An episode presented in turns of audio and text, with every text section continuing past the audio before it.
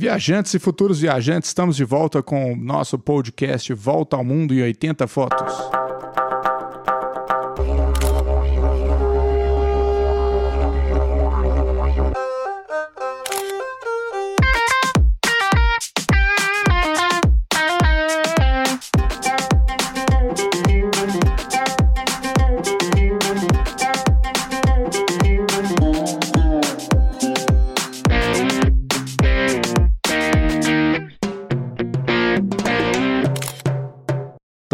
Bacana, né? Nossa, é. passa muito rápido, né, Marcos? Então, muitos gente... assuntos né, que a gente já tratou aqui nesses 17, 16 episódios, agora no 17. Chegamos aí no 17. E hoje também é um assunto que desperta bastante interesse aí dos viajantes, é o viajar por conta própria.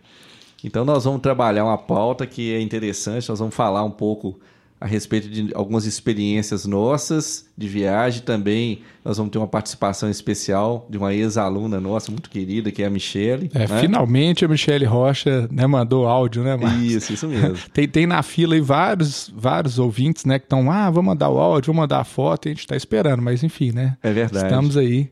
Né, finalmente com a Michelle Rocha falando um pouquinho da viagem dela. Isso aí, nós vamos falar um pouquinho a respeito dessa, dessa vivência que ela teve lá na, na Espanha, em Portugal e no, no, foi Marrocos, né? Viajou também para o Marrocos. E a gente vai falar primeiro, assim, para que você possa entender em termos assim de organização de viagens. Inclusive, nosso último podcast, nós citamos aí exemplo de empresas. Eu já tive a experiência de viajar por empresa que faz todo o trâmite ali necessário para viagem então, é, como a gente fala aqui, as pessoas têm liberdade de escolher aquele que é o modelo mais ideal para elas. É, aquele modelo ele se apresenta assim de uma forma talvez assim mais simplificada para aquelas pessoas que têm menos tempo, né? Porém, a gente sabe que existe ali uma certa bitolagem, porque hum, existe um padrão que tem que ser observado, as pessoas não conseguem personalizar as suas próprias viagens. Então a gente acaba, muitas vezes, assim, acontecendo aquelas situações, eu já até citei aqui é, exemplos disso, seria, por exemplo, você ter que acabar indo numa loja, num uhum. restaurante, ali que já foi um negócio assim mais ou menos agendado e acordado entre a empresa e aquele fornecedor. E também você não tem muita liberdade para fazer, por exemplo, passeios específicos que você tem interesse, né, Júlio? É, até, até eu contar um, um, caso em relação a isso, Marcos, é bem interessante. Foi o, o dia que eu faço, o dia que eu cheguei à conclusão que eu não vou viajar mais de pacote. Né? Uhum. Eu lembro que em 2002 eu estava em, em Salvador, né? aí a gente foi numa, na Ilha do Mel, aí teve um, um almoço que já era opcional. Sim. Só que a gente comeu muito no barco, não estava com muita fome, né? Aí resolvemos é, falar, ah, não vamos dar uma andada pela praia, né? Eu lembro que o almoço na época era 50 reais, 50 reais valia muito dinheiro na uhum. época. Né? Hoje, uhum. hoje ainda vale, mas na época valia muito mais, seria como se fosse uns 100 ou mais hoje, né? Sim. E a gente resolveu dar uma volta na praia e achamos um restaurante interessante, assim, e falar, ah, vamos dar uma olhada, ver. Eu acho que era 10 ou 15 reais, né? uhum. Com muito mais opções. É. Aí eu falei, nossa, impressionante, né? E uma vez, acho que eu contei também no episódio lá de, de Buenos Aires, que pela agência para ir num tango era, acho que 120 dólares. Uhum. Nós ligamos pelo telefone fixo é, e né, falando um portunhol, assim, mais para o espanhol, e descobrimos que o preço era 50 dólares, né, com as mesmas vantagens. Então, assim, nada contra a agência, a gente já falou isso várias vezes, mas muitas vezes a gente cai nessas pegadinhas, né? Ou é. você vai numa loja que é muito mais cara as coisas, acaba. Você fica muito exposto ao consumo Sim, né? É do, turismo, do turismo, né? É. E muitas vezes vai em passeios que não faz o menor sentido, né? Até uma dica para vocês, né? Mesmo quem vai fazer passeio com, com pacote, né, Marcos? A gente usar o TripAdvisor, né? Isso, isso. Que ele tem dicas fantásticas, assim, inclusive é de locais que você vai fugir de, desses pontos turísticos e vai ter uma imersão maior é né, realmente dentro desses espaços. É, eu me recordo, inclusive, também conversando com você, você quando esteve na Itália, você tinha, por exemplo, né, uma demanda específica lá de visitar o estúdio, né? Sim. Então isso normalmente você não encontra num pacote, né? É, não, é o estúdio, é, desde criança, né? Eu gosto muito de cinema, eu fiz mestrado em cinema também, aqui na UFMG, em Belo Horizonte. E eu queria muito conhecer os estúdios da Tinititá, né, que é um dos maiores estúdios que tem né, lá na Itália, é, é, nos anos 50, 60, grandes produções, mesmo produções hollywoodianas também, algumas foram filmadas lá, igual o Paciente Inglês, por exemplo. Sim. Aquela série Roma, né, até o estúdio que eu visitei da, da série Roma. Então, nenhum guia que eu olhei tinha. Assim, eu achei que estava até fechada, aí eu fui uhum. pesquisar, a internet na época não era tão boa uhum. quanto hoje. E aí descobri que o metrô parava na porta, assim, era muito simples. Uhum. E a visita era italiano ou inglês. Certo. E no horário né, que eu fui, eu fiz a visita em italiano mesmo, uhum. porque não tinha o inglês, ia demorar muito para uhum. ter o grupo, porque pouquíssimas pessoas conhecem, né? Certo, é. Então, Fora, é... né, do, do, eixo, assim, de, de, quem gosta, né? Do... Isso, exatamente. E, e outra Cinema. coisa também de Roma, pensando nessa viagem personalizada, é, a gente, por acaso, a gente viu um cartaz né, com uma obra do Caravaggio e descobrimos um museu que não estava nenhum guia, que a gente pesquisou, igual a gente já falou várias vezes que a gente pesquisa bastante antes de fazer uma viagem. E chegando lá, nós descobrimos um museu quase todo do, de obras do Caravaggio, né, fora desse circuito tradicional. Uhum. Né, que a Boca de la Verità também, em Roma, uhum. é um outro exemplo. A gente pode fazer depois um, um podcast só sobre Roma. Sim, mas, é assim, essas andanças né, que a gente faz é, de uma forma um flaner, né, assim, observando as paisagens, descobrindo novos lugares, conversando com pessoas locais. É uma coisa muito interessante. É né? verdade. Né? Então, olha só, essa pauta de hoje, eu acho que então ela é, ela é muito legal, porque ela vai ajudar muitos viajantes que têm dúvidas em relação a se, se dão conta ou não né, de fazer a viagem por conta própria, quais são as vantagens de fazer uma viagem por conta própria. Então, assim, eu acho que a principal vantagem é a questão da liberdade.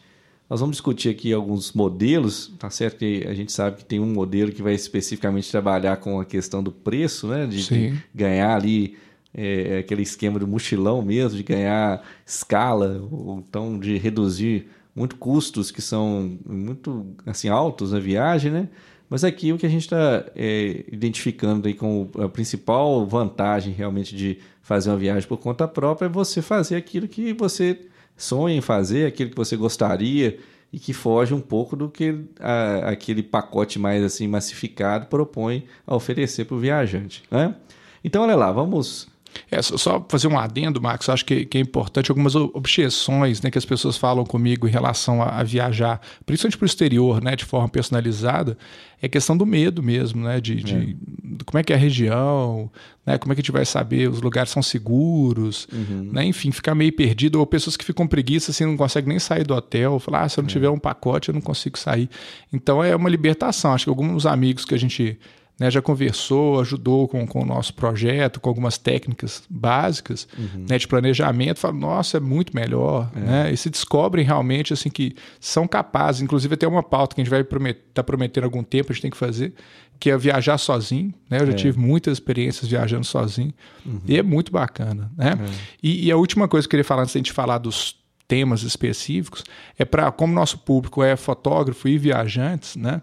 Um, uma dor grande que eu tinha quando eu ia de pacotes é que ninguém espera se fotografar. Ah, isso é, então, é, é verdade. Né? Igual, por exemplo, no Louvre, é. eu fiquei uma manhã, tarde e noite lá né, para ver as obras com calma, ler as informações e tal. E eu vi a CVC, por exemplo, entrou lá, a CVC, mas poderia ser qualquer outra, vamos chamar de CVC. Uhum. Chegava lá, cinco minutos para ver a Mona Lisa, dez minutos para ver o Louvre e ir embora. Isso não é uma visita, eu acho que para quem é, gosta de arte, né? uhum. né? Seria o mesmo para quem gosta de futebol, falar assim, não, você vai ver cinco minutos do jogo só para falar que foi lá e uhum. vai embora. É. Não faz o menor sentido, né? Então, é. É, é então as pessoas que gostam assim, de ter uma geral, né?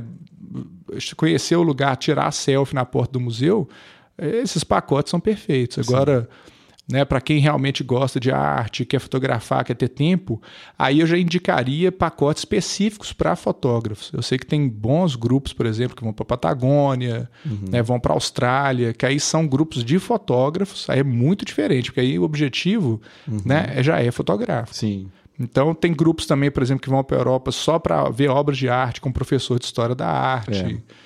Aqueles também que gostam de degustar vinhos Isso. e fazem, por exemplo, passeio pelas vinícolas, vão ali experimentando diferentes tipos de, de uvas, né? Então, assim, a gente sabe que hoje em dia existe toda uma possibilidade aí de trabalhar de uma forma muito focada, né? Praticamente um nicho ali de mercado e que você vai conseguir, então, atender a sua demanda e com pessoas que têm assim os hábitos muito parecidos. É, né, inclusive as experiências do Airbnb, né, que são muito interessantes, é. né? Em Cusco mesmo tinha um pacote que era, acho que era 70 reais, que saía de Land Rover para fotografar Cusco à noite. Uhum. Então era um fotógrafo internacional que estava lá e, e, oferecia essa experiência. Sim. Né? Então também é uma, uma outra forma, né, de você, né, que tem medo de fazer as coisas sozinho você né, se relacionar. Apesar de que dentro disso, uma, uma opção que eu acho interessante, igual a gente fez lá em Cusco, é de contratar um motorista local, né, que não é um guia de turismo, mas Sim né? Uhum. Ele, ele tem uma experiência da cidade, sabe os lugares são é. perigosos, uhum. né? Sabe os melhores pontos, por exemplo. E foi interessante que a gente foi nos, nas ruínas nos, nos horários que não as agências não estão trabalhando. Então certo. a gente pegava as ruínas muito mais vazias do que no horário de pico, né? Sim, sim, é verdade. Então isso é bacana também. Então tá lá, vamos lá. A gente, só para a gente organizar aqui nosso, nossa pauta aqui do podcast, vamos falar então inicialmente das características, né? A gente dividiu em três grupos. A gente vai falar das viagens, que são as chamadas super econômicas, e aí a gente vai ver as principais características desse tipo de viagem. Também vamos falar das viagens econômicas e daquelas que são aquelas personalizadas, premium, né? Que uhum. a gente sabe que pessoas aí que, por exemplo, economizaram um dinheirinho a mais e querem fazer, se dar o luxo de fazer algumas coisas diferentes. Então, para a gente exemplificar um pouco essa questão da, da viagem super econômica, nós vamos. Então, é, finalmente, nós vamos escutar o que, que a Michelle colocou aí para nós, porque ela, é, nessa viagem que ela fez para esses países que eu citei no início, ela fez um mochilão. Então, vamos ver o que, que ela, ela nos conta. Vamos lá. Então, primeiro, agradecer a Michelle por ter mandado o áudio, né? É uma aluna já tem o que mais de 10 anos, eu acho que ela foi nossa aluna, né, Marcos? É, provavelmente, é, ó, eu, eu dei aula para Michelle, depois na, na, graduação, depois na pós-graduação, mas já tem um tempinho bom. Acho que a última vez que nós nos encontramos deve ter sido assim por 2000, por volta aí de 2016, 2017. É, é. Acho que tem, tem mais tempo, acho que foi na, na foi 2007, 2008, mais ou menos, que ela foi a nossa aluna, assim, já uhum. tem bastante tempo, né? Uhum. Mas então, parabenizar pelas fotos, ela enviou algumas fotos, nós vamos colocar um anexo também para vocês verem e postar no, no Instagram do, do VM80F, uhum. né? Então, o trabalho dela é primoroso, a gente vale a pena seguir ela também nas redes, vai deixar o link aí, né? Pra vocês verem, a viagem dela é fantástica, tem uns três meses que ela tá postando foto, realmente muita foto bacana. É verdade. Tá? Então, obrigado aí, Michele, vamos aos seus comentários agora. Oi, pessoal. Sou Michele, sou publicitária, fui aluna do Júlio e do Marco Silva. E antes de mais nada, eu queria parabenizar vocês dois pelo podcast. As dicas estão incríveis, os temas também. E quero agradecer pelo convite. Estou muito feliz de participar com vocês. Mas então, eu vim contar um pouquinho sobre o mochilão é, que meu namorado e eu fizemos em setembro. E na verdade a gente tirou tanta foto que até hoje eu tô publicando. Mas eu acho que é aí que tá a mágica da fotografia, né? Ela nos permite reviver os momentos e mesmo que o que a gente fotografou não seja muito bem o que a gente viu, porque tem muito disso. O Júlio deu a dica aqui uma vez de já andar com a câmera a postos para não perder o momento, né? E a gente fez bastante isso. Mesmo assim, a gente nem sempre consegue colocar ali na fotografia tudo que o momento nos fez viver, né? Mas a fotografia nos transporta para esses momentos e o legal é que ela causa uma sensação diferente em cada pessoa que vê a foto. Então, além de contar uma história que foi vivida, ela abre espaço para cada um criar a sua história a partir do que está vendo, né? E eu acho que em toda viagem que a gente faz, o mais marcante são as histórias, as pessoas, a cultura. É, quando estivemos no Saara, mesmo, pudemos acompanhar a mudança de alguns nômades. Eles estavam desmontando o acampamento para partir para outro lugar. E é incrível ver que tem tanta gente vivendo em mundos tão diferentes do nosso, né? É outra realidade. Isso é bem legal. Você nas viagens procurar vivenciar o dia a dia das pessoas, comer o que eles comem, ir nos lugares que eles frequentam, respirar a cultura mesmo. O Marco já falou é, sobre isso em um episódio aqui, que ele no Canadá gostava de pegar o metrô e observar as pessoas. E esse é bem o meu estilo de viagem, é fugir dos, dos lugares pega turistas, né? Tentar horários alternativos. Nós conseguimos umas fotos incríveis na Torre de Belém, praticamente vazia, porque a gente foi na parte da noite lá. E nós organizamos a viagem toda por conta própria, e eu acho que assim a gente consegue fazer esse tipo de roteiro mais alternativo, com os horários mais flexíveis. Então, tirando o guia para o deserto, né, que a gente precisou, porque não tem como entrar no deserto sozinho, tudo foi feito por nós mesmos, pela internet. Desde a reserva dos lugares onde ficamos hospedados, até a compra das passagens, até mesmo as de ônibus. É, nós também alugamos um carro em Portugal e foi através do site Rental Cars. É, Para hospedagem, usamos o Booking e o Airbnb, que a gente adora, principalmente porque tem isso de poder vivenciar mais da cultura do lugar, além de ser mais barato e ter mais opções. E essa é uma dica. Se você nunca usou o aplicativo, o Airbnb, eu, eu super recomendo. Outra dica real, gente. É, tá saindo do hotel para dar um passeio, liga a câmera antes, para ter certeza que tá tudo certo. Parece bobagem, mas em uma das viagens que a gente fez, nós esquecemos a bateria carregando no apartamento. Chegou no lugar, cadê a câmera, né? Não ligava. E aí foi mil fotos pelo celular mesmo. Mas é isso. É, tô feliz de ter contado um pouquinho da, da viagem aqui para vocês. Mais uma vez, obrigada pelo espaço. Beijo. Muito bem, muito bem, legal. Olha só, então acho é, é, muito assim gratificante ouvir as palavras da Michelle e não só pelo carinho, né, que ela tem com a gente aí, sendo nosso ouvinte, mas também pelo fato dela compartilhar com a gente os mesmos sentimentos que a gente tem com relação às viagens. Fica assim muito eh, sensibilizado com o que ela falou, é, sabendo que a gente tem assim coisas em comum, é o fato de, de passearmos assim pelas, pelas cidades, é, vivenciando as experiências das pessoas. Isso é um negócio que é, é indescritível, é muito bom.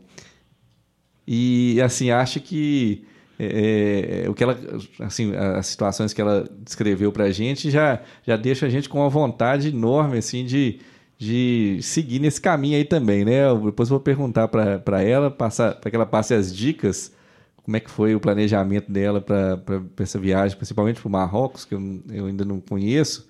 Já estive em Portugal, também já estive na Espanha.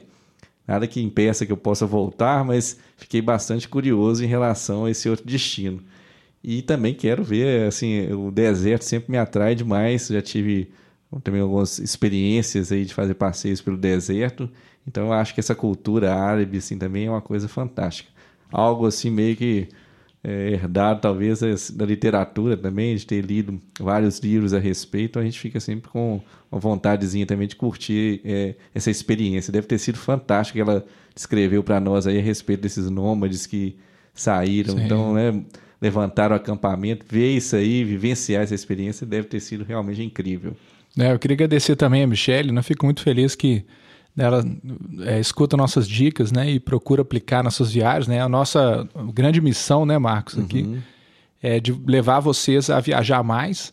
Eu acho que até eu, li uma reportagem esses dias, não sei se eu, você ficou sabendo, é sobre essas blogueiras, né, que ficam postando na internet fotos maravilhosas de uma vida perfeita e muitos adolescentes estão ficando deprimidos quanto a isso, né? Uhum. Então eu pensei, não, longe disso, nossa, nossa meta não é compartilhar fotos para para as pessoas ficarem, ah, eu queria viajar assim. Não, pelo contrário, é incentivar vocês a viajar para os lugares que vocês querem, né, uhum. Marcos? Não aqueles lugares mais curtidos, nem mais uhum. badalados. É. Mesmo que esse lugar esteja a 50 quilômetros da casa de vocês. É. Ou até na mesma cidade, né? Eu tenho redescoberto Belo Horizonte cada vez mais, visitando novos museus, descobrindo novas experiências. Eu gosto muito de jazz, por exemplo, tenho ido muito em shows de jazz. Uhum. Então, essa descoberta acho que faz sentido para nossa vida, né? É, fazer aquilo que você quer, não necessariamente aquilo que você é, quer que os outros vejam, né? é, exatamente. Igual uma amiga minha, né? Eu vi várias fotos, não tinha nenhuma foto dela no lugar. Uhum. Acho que interessante, né? Eu me identifico é. muito com isso. As pessoas até cobram, né? Às vezes não tem nem foto minha no, no, nos lugares, uhum. mas porque a, a, ideia era compartilhar o que se via, uhum. né? E não ser uma prova social. Isso que eu acho que é importante também. Uhum. E, e a Michelle destacou bem, a gente sempre tem que fazer um checklist no equipamento fotográfico, testar uhum. tudo. Né? Você cria um ritual mesmo, né? Que o Marcos é. fala sempre né? Todo dia à noite chega, carrega as baterias todas, o adaptador uhum. que o Marcos já deu a dica também. Sim, eu já, inclusive, sim, também passei por essa situação. Eu não esqueci a bateria, mas esqueci de carregar a bateria. Então, quando eu fui tirar as fotos, eu, assim, a, a minha câmera mais recente, eu tenho uma, uma bateria só, né? não tenho uma de reserva. A, a outra máquina eu já tinha, então a outra câmera já era um pouquinho mais fácil. Então, se for possível, dependendo, você já conhece o equipamento, tem uns que consomem mais bateria, Isso. outros menos. Então, para evitar problemas. E o que ela falou também, eu acho que é super útil se você, se caso isso aconteça aí com você, é, você já, é, já esteja preparado com o telefone para que você possa. Sim. É, é, é, como se fosse um soldado ali, que a metralhadora acabaram as balas, você já tira né, o revólver para poder atirar. Exatamente, Marcos.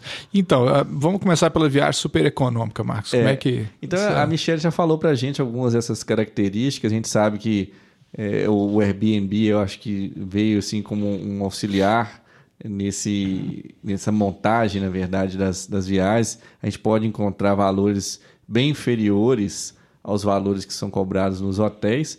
Mas eu quero lembrar também que existe uma outra possibilidade, já utilizei algumas vezes, que são aquelas acomodações que a gente chama de hostels, né? Que são ali é, locais que vão te oferecer então hospedagem compartilhada você tem que estar tá ali na mesma vibe, porque você vai então dividir aquele espaço com pessoas que você não conhece.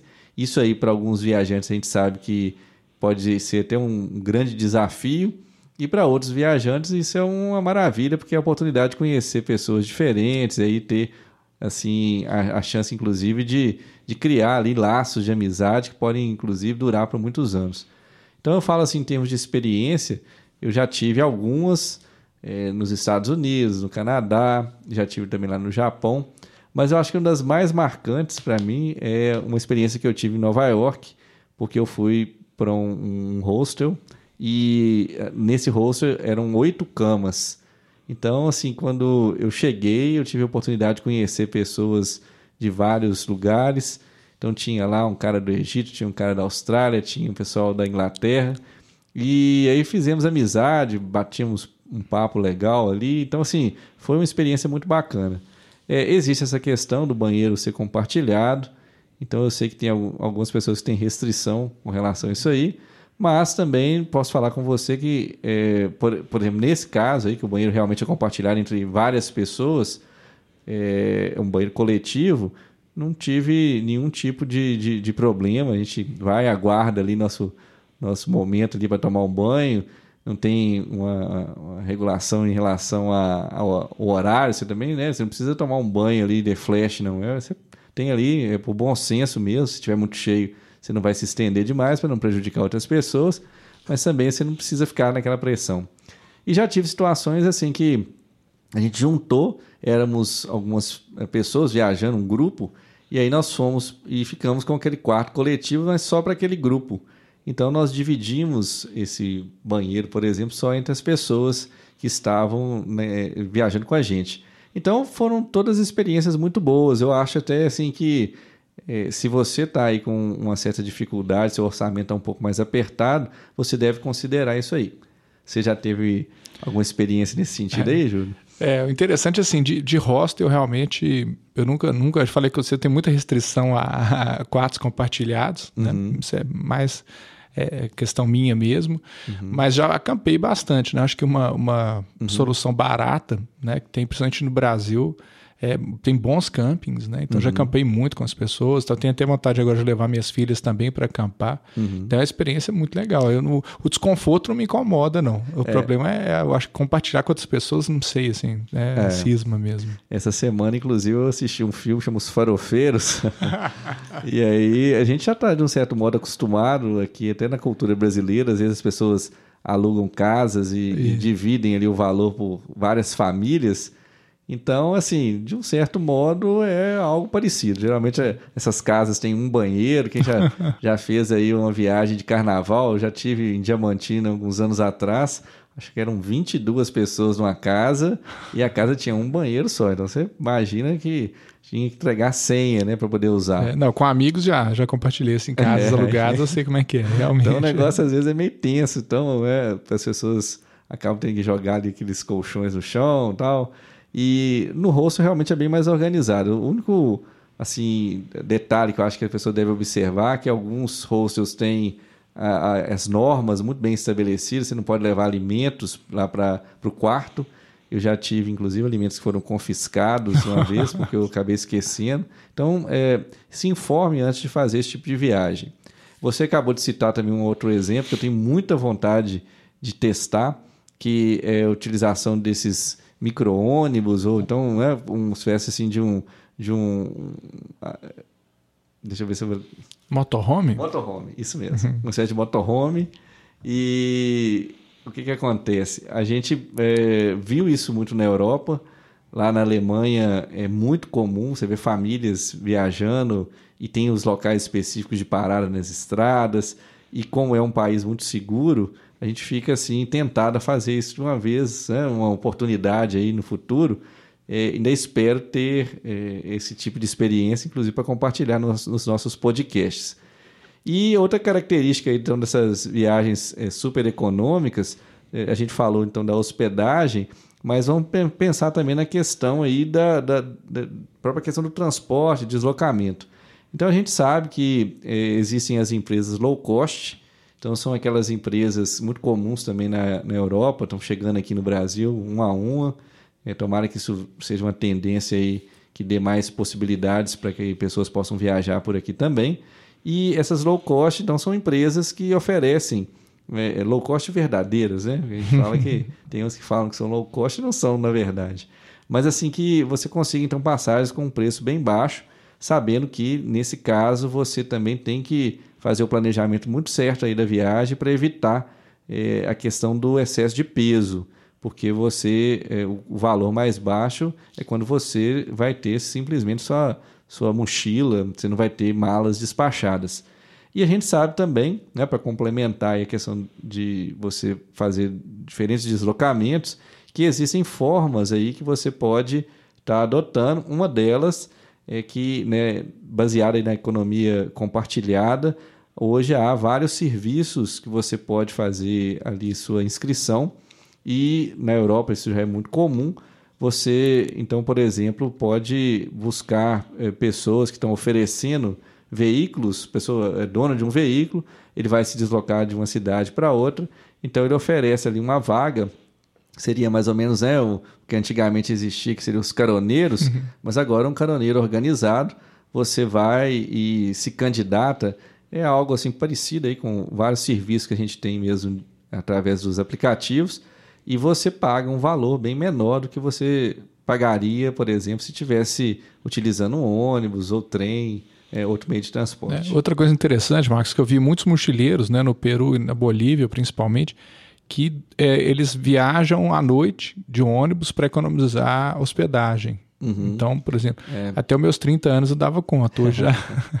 é. lembro que, igual contei no, no, quem não escutou, né, o episódio sobre o Titicaca, né? Uhum. Que nós voltamos de Arequipa direto para La Paz, foi um uhum. inferno na terra, assim. Uhum. Então, não sei se eu topo muito, mas o pessoal que está novo aí pode aproveitar. É. E realmente economiza, né? Uma, uma hospedagem e é. lá os ônibus leito, por exemplo, na América Latina como um todo, é muito barato a passagem. Uhum. Então você consegue, por exemplo, do Chile para o Peru, para a Bolívia, para a Colômbia.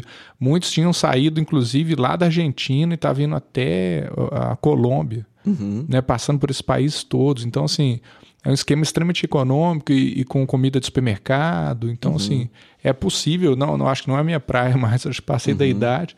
Mas é um, uma puta experiência, assim, é eu acho que é bem interessante. É, a gente sabe também, assim, eu, eu, já tive a oportunidade de utilizar esse serviço, mas aí já não entraria nas viagens super econômicas, já que nós já começamos a falar, vamos falar um pouquinho das viagens econômicas e nessa questão do transporte, por exemplo, já, já tive a oportunidade de usar é, assim, nos ferry boats ou nos navios uhum. que tem aí então quartos específicos, já até contei para vocês em outra oportunidade é uma vivência que eu, que eu já tive com relação a isso, é dormir. É no episódio da Turquia, né? É, e, e também, assim, acho importante falar que existe, quando você vai para um país que tem assim, uma malha ferroviária mais organizada, normalmente eles vão oferecer esse tipo de transporte que é excelente. Espero aí que nós tenhamos aqui no Brasil também essa oportunidade que é, o governo e governos é, estaduais, juntamente com o governo federal, promovam um tipo de, de modificação aí nesse modal é, para que a gente possa ter ele funcionando como funciona em outros lugares. Então, assim, é, existe a possibilidade de você ter ali uma passagem que você vai, vai viajar normalmente numa poltrona, mas também tem aquilo parecido lá com o Expresso uhum. do Oriente, né? Que você Sim. tem uma cabine, então você vai ter ali liberdade de dormir, de estar ali você, ou talvez sua companhia, também assim, com bastante conforto e tendo também toda aquela experiência, né? Que é, é você vai, por exemplo, para o vagão restaurante, ali você encontra com pessoas, você vai curtindo a viagem, que também é algo que é muito bom. Então, assim, é, é uma possibilidade que, é, que se apresenta para nós em termos de transporte eu acho que você deve considerar aí na, no seu planejamento de viagem. Nessas viagens econômicas, outra característica, mais assim, né, talvez que diferencie das, das viagens super econômicas, é que as pessoas têm realmente um orçamento um pouquinho mais, é, digamos, convidativo para poder uhum. fazer coisas diferentes e elas é, não abrem mão do conforto. Acho que é isso que é o ponto principal. É, como você citou aqui a questão da idade, quando a gente está mais novo, realmente a gente topa qualquer coisa.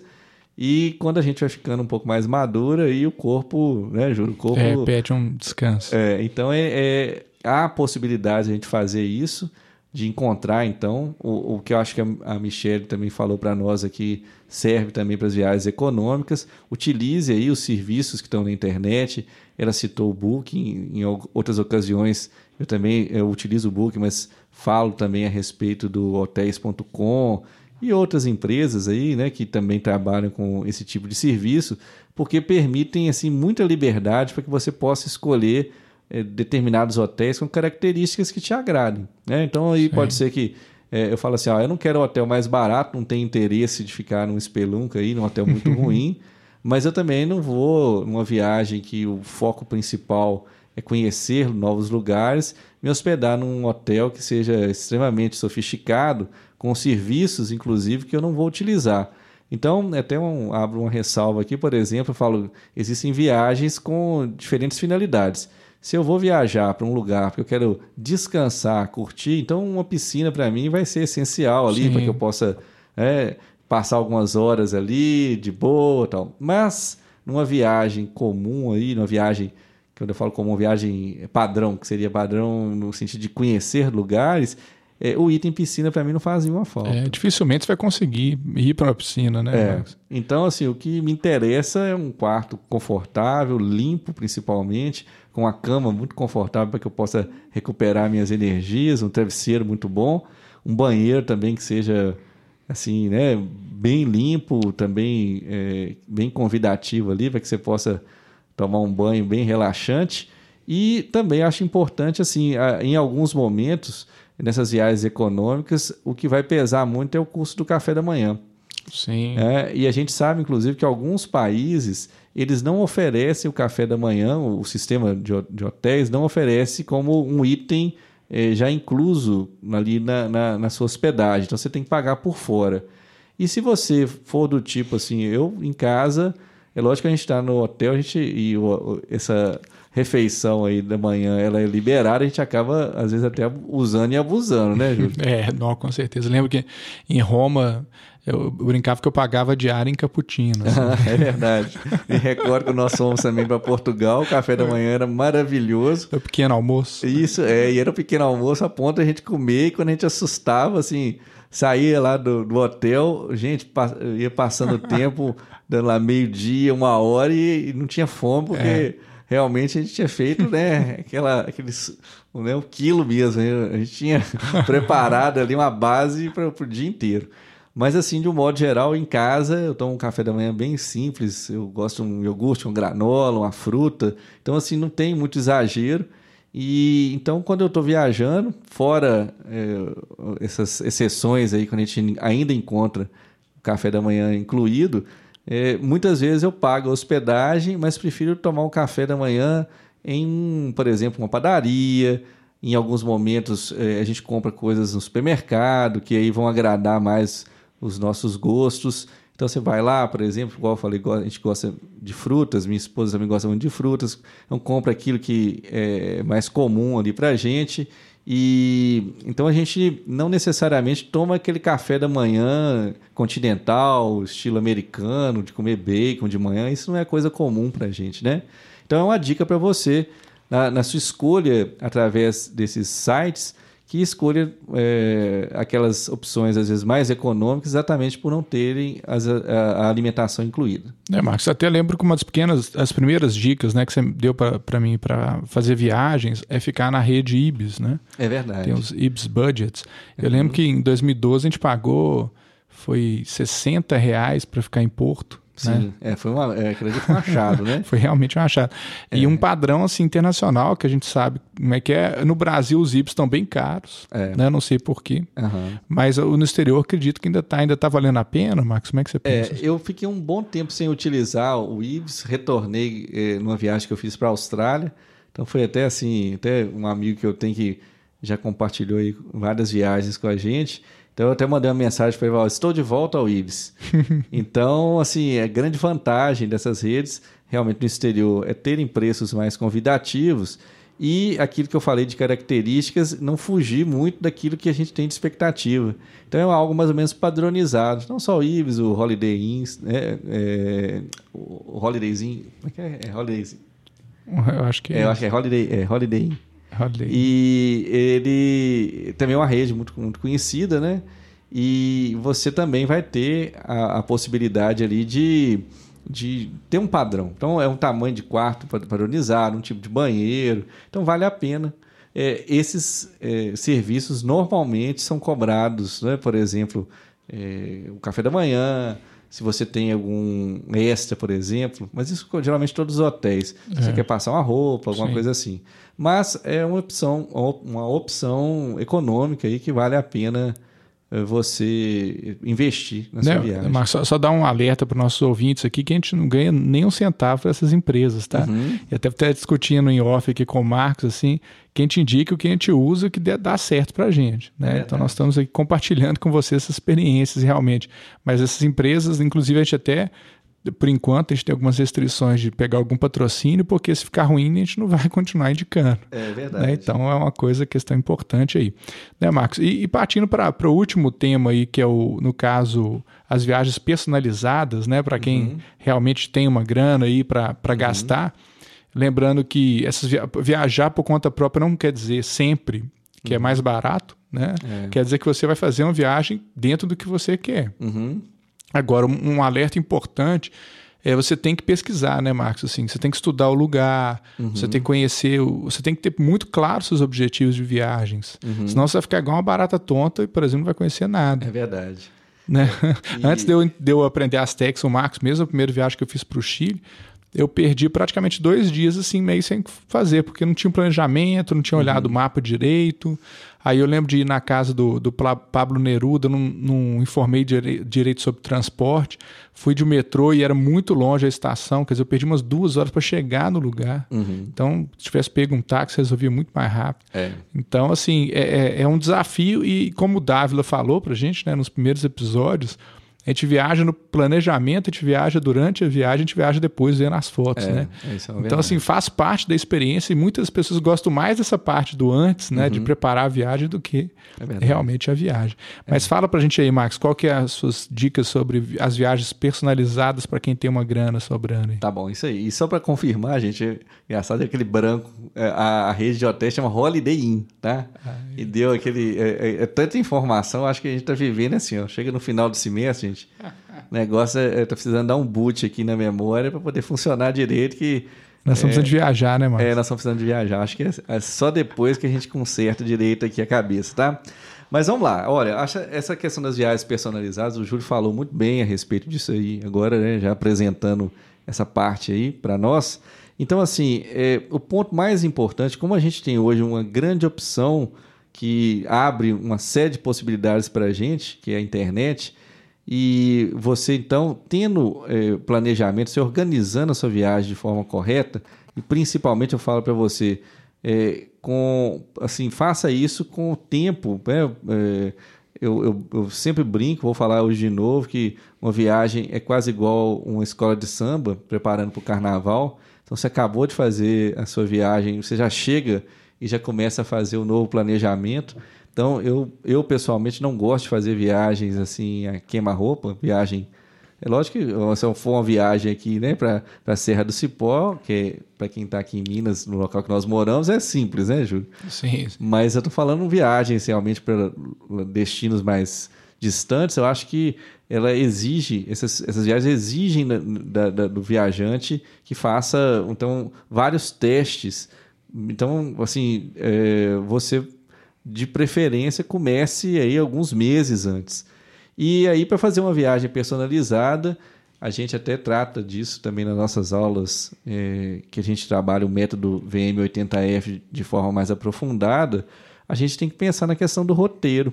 Né? O que, que você quer ver? Acho que é o ponto de partida assim, de, de uma viagem, quais são seus, levantar quais são seus interesses, e aí, a partir disso aí, você começa a otimizar processos. O que o Júlio falou, eu acho que vários viajantes já passaram por isso, são aquelas triangulações desnecessárias. Então, você faz o planejamento num dia e coloca, por exemplo, coisas que você tem interesse, mas que estão muito distantes. Então, você perde tempo se deslocando e tempo no, quando você está fazendo uma viagem é uma mercadoria escassa e super valiosa. Então, nessa, nesse caso das viagens personalizadas, eu acho importante, assim, é, às vezes você abre mão de uma, uma coisa que, como ele, ele até citou para nós, ah, ao invés de usar, por exemplo, o metrô e você ter que chegar no lugar e se deslocar a pé né, de uma forma desnecessária por um tempo muito é, grande ali, muito longo, é, você vai lá e paga, por exemplo, um táxi, ou você paga um receptivo, você é, utiliza um outro, um outro meio de, de transporte. Né? Né, mas até citar sobre isso, gente, é dois casos interessantes.